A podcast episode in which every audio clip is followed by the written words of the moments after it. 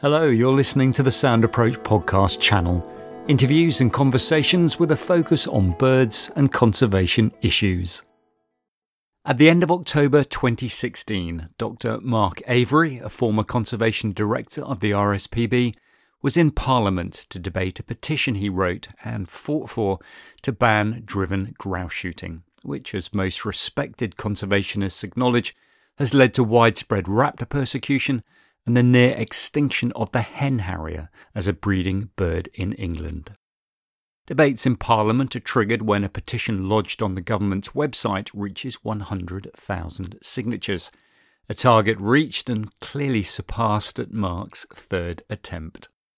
Those of us who watched the debate, either at the Commons or online, were not expecting too much, given how the parliamentary evidence gathering session a few weeks before had gone, where Mark and Jeff Knott, the RSPB head of nature policy, had come up against a belligerent and seemingly dismissive committee of MPs who were almost wholly supportive of the grouse shooting industry.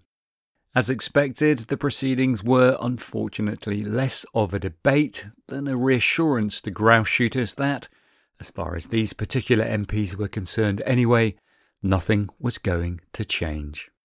My name is Charlie Moores, and I met up with Mark in November when we chatted about what had been a very long and I suggested bruising campaign.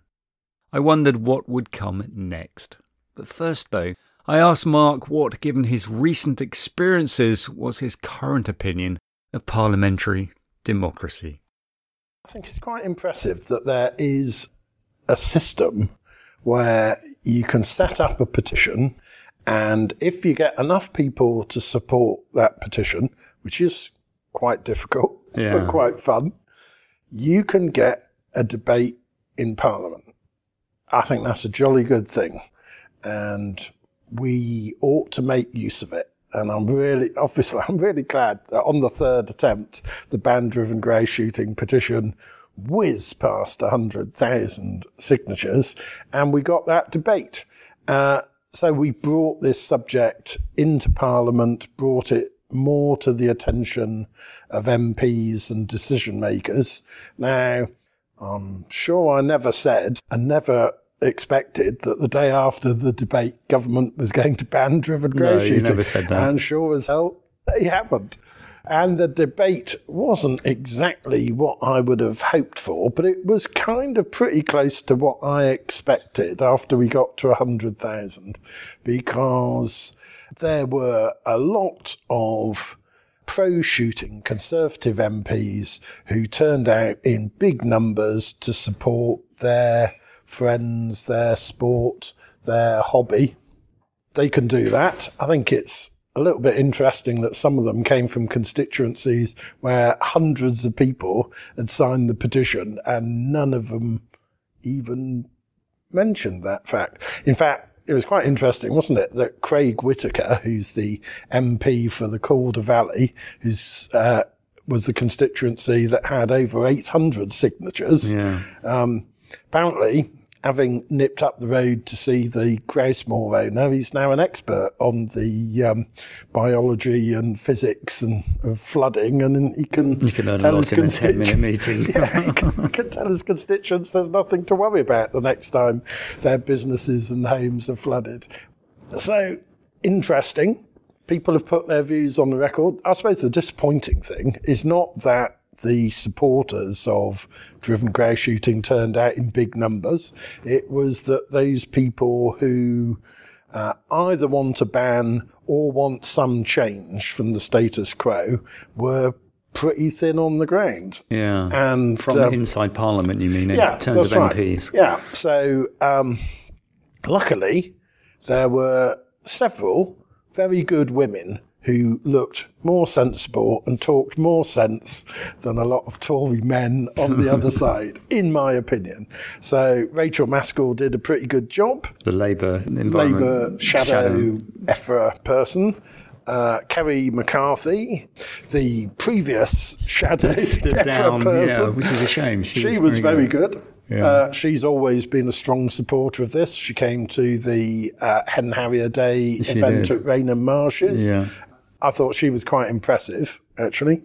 Angela Smith, who comes from a Peak District constituency, Penistone and Stocksbridge, um, she was pretty good. She knows her stuff a little bit conciliatory, I would say, looking for the middle ground. Um, but she made a lot of good points, and there were some others as well. So they were good. It would have been nice to see some more. It would have been nice to see more SNP MPs talking about whether vicarious liability is working in Scotland and the Scottish situation.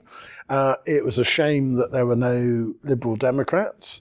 Caroline Lucas did come in and made some interventions, and uh, I'd known for two or three weeks that she had a prior engagement, yeah, which yeah. was important. That meant that she was unlikely even to be able to turn up. So I was very pleased to see her and pleased to see her making some points. But now we looked a bit thin on that side. I'd have loved to have jumped up and made a few points myself, but you can't do that. Do you know why it was a bit thin? Have you spoken to anybody since? Well, I think partly, I mean, the petition was for a ban on grouse shooting. Yeah. And there aren't many people who are uh, in the frame of mind that they want this whole thing banned, apart from apparently 123,077 of us, which is a good start. Uh, but I thought we were giving people the opportunity to talk about what was wrong with grouse shooting and a variety of ways that it could be changed. And it's a shame that more people didn't say that. I think it was also a shame. I don't think there was a single Conservative MP who really made a strong point on wildlife crime because for the government and for the Conservative Party, which would regard itself as the party of law and order, for the level of wildlife crime against birds of prey, but also other protected mammals and things, the amount of illegal killing on grouse moors is huge, is well documented, is supported by the science, and is unacceptable. And I would have thought there'd be somebody, some conservative, who would have stood up and said, Well, I obviously I'm not in favour of a ban, but this is an industry that hasn't cleaned up its act, where there is far too much wildlife crime. And even I can see, as a supporter of grouse shooting, that if the killing doesn't stop or at least diminish hugely, this industry is going to be facing stronger calls for a ban as time goes on. And my prediction would be we will we will hear of and see more cases of satellite tag birds of prey yeah. dying, being found dead, shot on or near grouse moors, and the government didn't address that problem at all. I would say, which is odd because it would have actually given them a way out. Because if they'd said, we will address wildlife crime, this will no longer be a problem, therefore we can carry on with yeah. grouse shooting, for them, it would have been an, an easy way to change things around. Well, the easiest thing for them to do would have been to say, we will commit to having a serious look at vicarious liability, because that wouldn't have committed them to actually do it. So, for those that don't know vicarious liability, just a quick explanation of that. Uh, so, it, it already exists in Scotland for wildlife crime. It's quite a common thing in the law that if somebody who works for a company does something wrong, say a health and safety infringement, not only will they end up in court if they driving dangerously or something like that. But there is a possibility that the boss of that organization will also end up in court having to prove that they had the right training and advice and the whole system in place to ensure that their staff didn't break the law.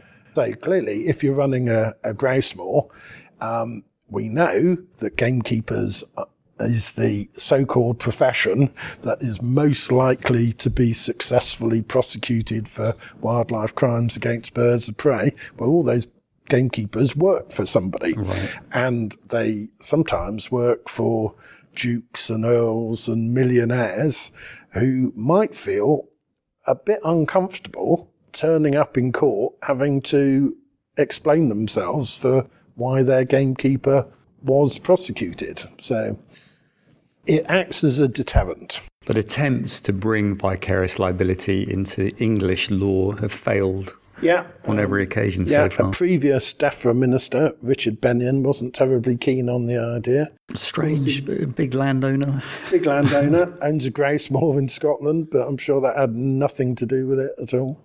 Yeah. Um, saying that they would look at that would have been something that you know would have slightly released some pressure. yeah. Whereas I think, I mean, I, we're talking about five days after the actual debate happened, and I've given a couple of talks in different parts of the country since then. And I, this is not a random sample of people, but Sure. the people I've spoken to, I've been amazed actually. They've all read the transcripts Yeah. or You were talking to interested parties, I was basically bird watchers. bird- birding groups, one in North Wales and one in Essex. But but these people who've got busy lives were furious at how the debate went, and um, you know they're livid. Uh, this hasn't kept. This hasn't released the pressure. This is Well, this uh, is this I is asked like you, a pressure this I asked you right at the beginning what you thought of parliamentary democracy, because going by the reaction on social media and what you've just explained there, a lot of people have seen parliamentary democracy in quotations in action, and they are not very impressed by it at all. Well, I think you have to you have to recognise that we used a process to get something discussed, Right. and that you know that is a good thing. Yeah. And uh, I think what went wrong a bit from our side was that we didn't get enough MPs out to argue the case, but the ones who were there argued the case well. Uh, and the thing that went wrong from the government side was that they didn't handle what you could call their victory, but you know, nothing was going to change anyway on Monday evening, whatever happened. Um, they didn't give that little bit of ground that would have diffused the situation for a while. It didn't look gracious from their side. Well, there was no way it could have looked gracious because it was rude and ungracious. So So that's what I mean. that's right. That's what I mean. Yeah. And from a democratic point of view, it looked like they wheeled out a lot of heavyweights to suppress any chance of democracy being put in place. Or is that too strong a, a- a way of looking at it? I think it is slightly because although 123,077 of us is a big number, It's a tiny there must be 65 million yeah, or yeah. plus who haven't signed the petition. Although you'd have to say there is a, this rival petition about protecting grouse moors, which seems uh, that it's floundering in the shallows of 24,000 signatures and it ought to be well past 40,000 now if it's going to get But to a- imagine they think they've won. They probably don't need well, to they have, but carry on um, signing it. if I were them, I'd try and get that number up because it is a measure of public support. We've got 123,000. How many are they going to have? It was pointed out quite fairly, actually. This was the third attempt on on your side, and Liam Stokes of the Countryside Alliance, on the first part of the debate, the, the the evidence gathering side, did say, "Well, your first petition didn't get beyond that either." Do you think there's any validity in that?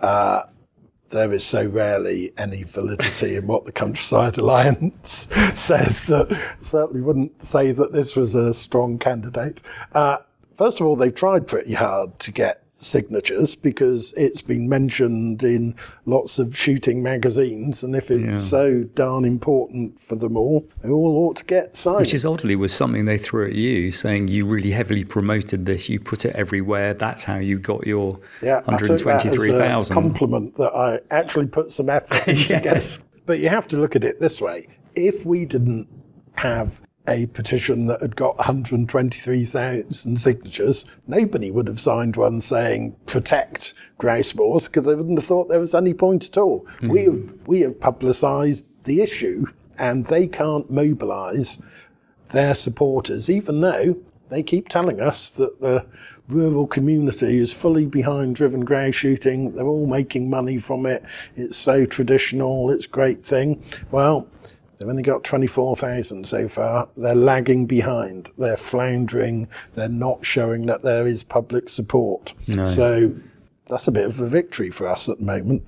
Probably shouldn't put this out until it's too late for them to get more. But uh, listen, if they can put it out in shooting magazines and not get any support, I don't think this is going to make any big difference. You're right.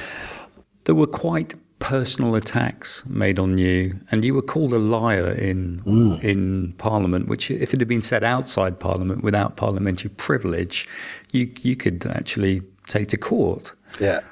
Were you expecting that, or again, I, I was back on this? I was expecting what something you thought like about the democratic process and the fact that you were savaged.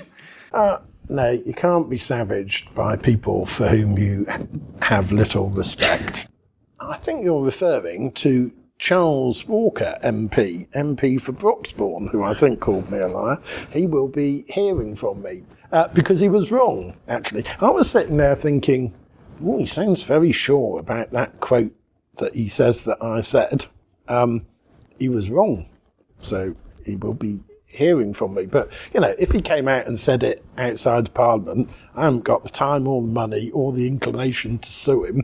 But I will be telling him that he uh, was wrong. And I won't call him a liar because he may have been wrong by mistake or right. he may have been wrong deliberately. But because he was wrong, I shall be asking him to correct what he said.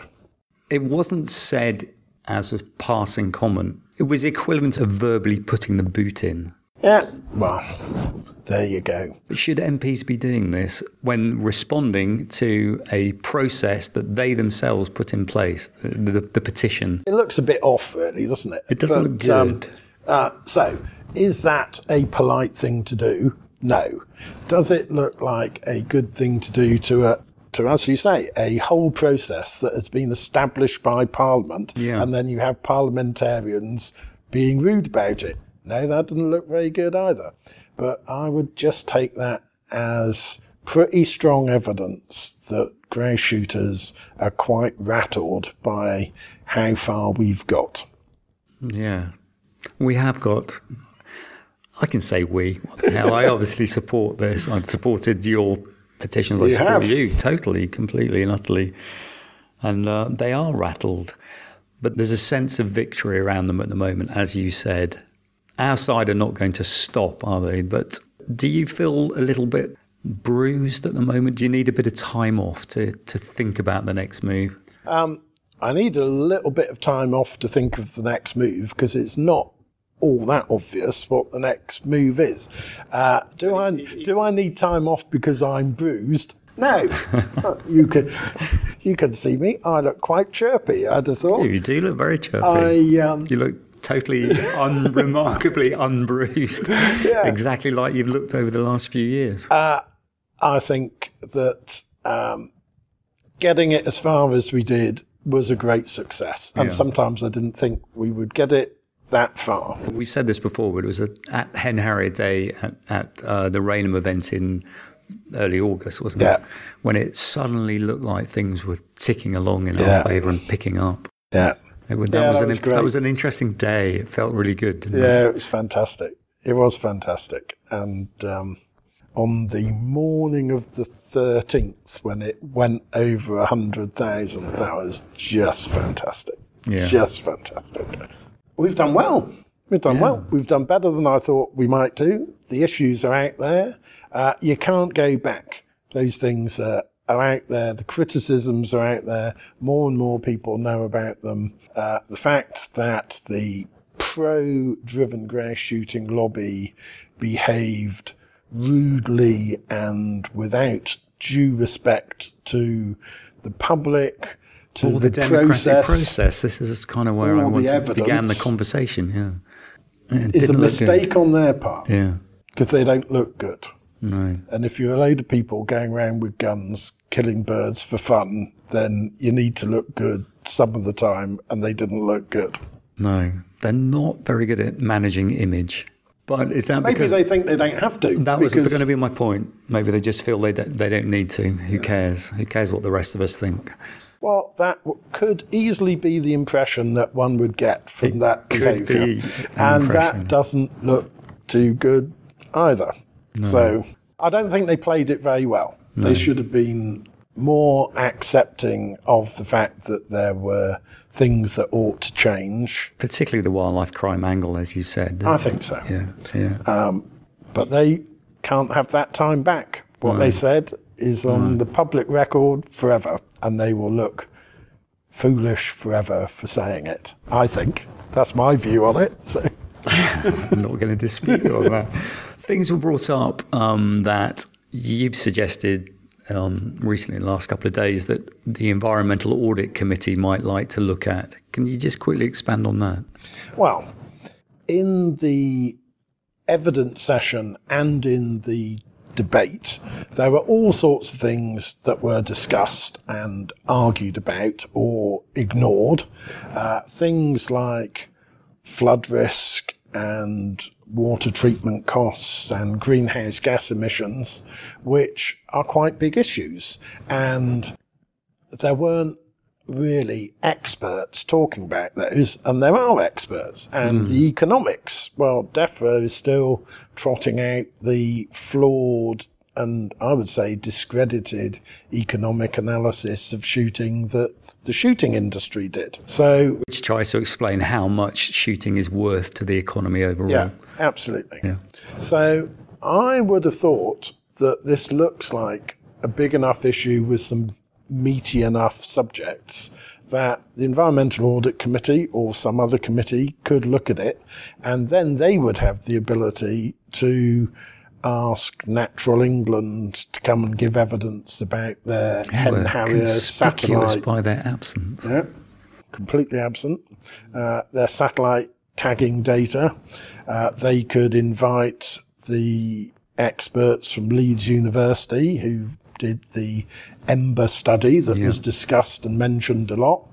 Actually, to ask them what they think is the truth. Which was about flooding in, in essence. Yeah. That was the important part flooding of that. water quality. Yeah. Yeah. But probably most importantly of all, they could ask uh, a DEFRA minister to come and answer questions on the subject. So we have got nowhere at all in um, uh, moving DEFRA's position on resources to tackle wildlife crime, what the actual economic costs and benefits overall of grouse shooting are. Parliamentary committee could get to the bottom of those issues, and um, that would be good if that happened. That would be very good. Yes, it would. It would. That sounds, when I asked you about what the next move might be, trying to get something like that advanced might be the next, probably the best move that we could take.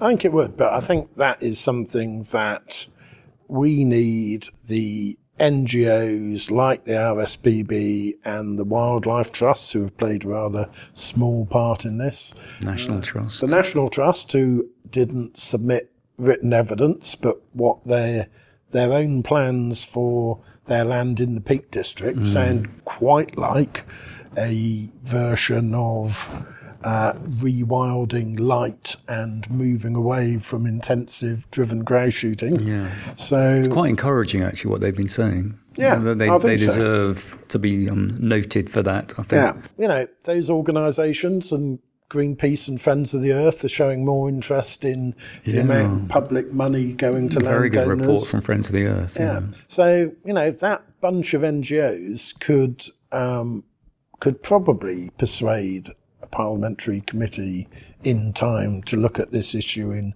more detail, and I think that would be that could be very important. But there are a few other things that we could do. There are a few of us chatting about the way forward.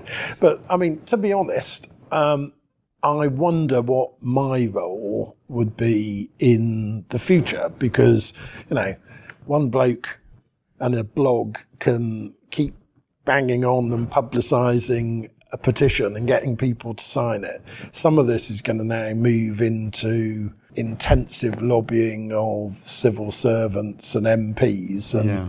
uh, you need some bigger players, more numerous players. Yeah, to do but that. every movement needs a figurehead, and you are the figurehead, Ah, whether you like it or not. Lots of figureheads. There's this. that nice Chris Packham. He's a figurehead. Yes. He's a very feisty character. He's certainly not going to give up. I'm not going to give up. But it's a question of what roles we all play. Yeah. And it would be nice to see some of the NGOs stepping Yeah. up to the plate for the next bit. Because we have kind of created the space for them to move into.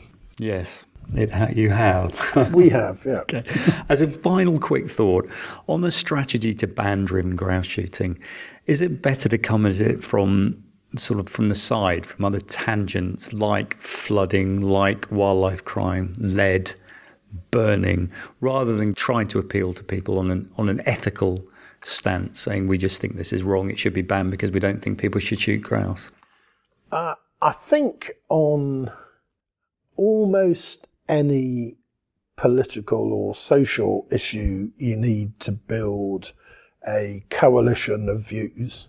And so I have no idea what the breakdown of people would look like who signed the petition. Yeah. Um, But they are uh, a hell of a mixture. So there are some people who just think all shooting ought to be banned. So if they see a petition for banning one type of shooting, they'll sign it. Although there are some people who, because they think all shooting ought to be banned, won't sign a petition that's only asking for one type of shooting to be banned. So you win some and you lose some. There are a load of kind of environmentalists who th- who are more attracted by the greenhouse gas emission issue and the flood issue than they are about a bunch of very attractive birds of prey. And there are some of us who at least got into this issue because uh, we love Hen harriers. hen harriers, Yeah. and, we don't think, yeah, and we don't think people should kill them, particularly illegally kill them.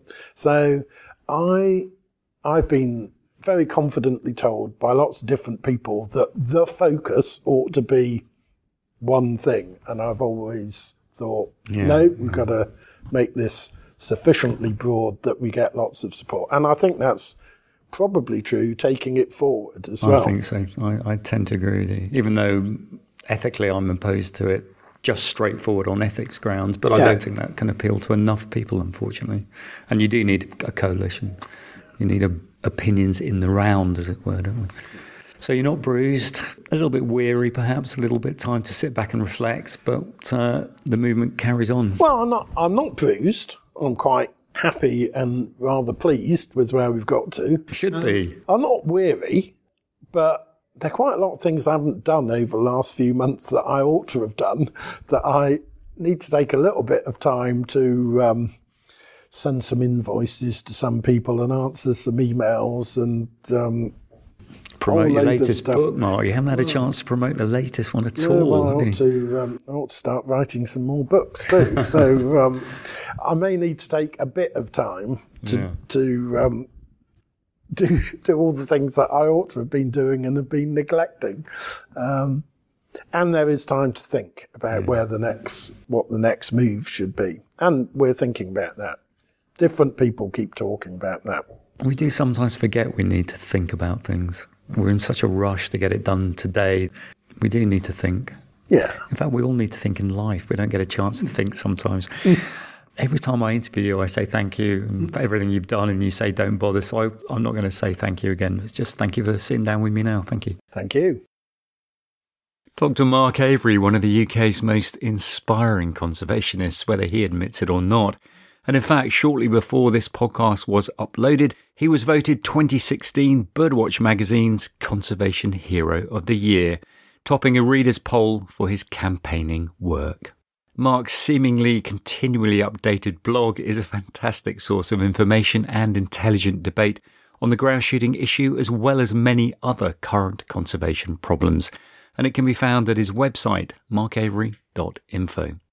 And his book, Inglorious Conflict in the Uplands, which looks at the history of grouse shooting and its impact on birds and the environment, was described in a Guardian review as a powerful indictment of the grouse shooting industry and its illegal shooting and propaganda war against the hen harrier.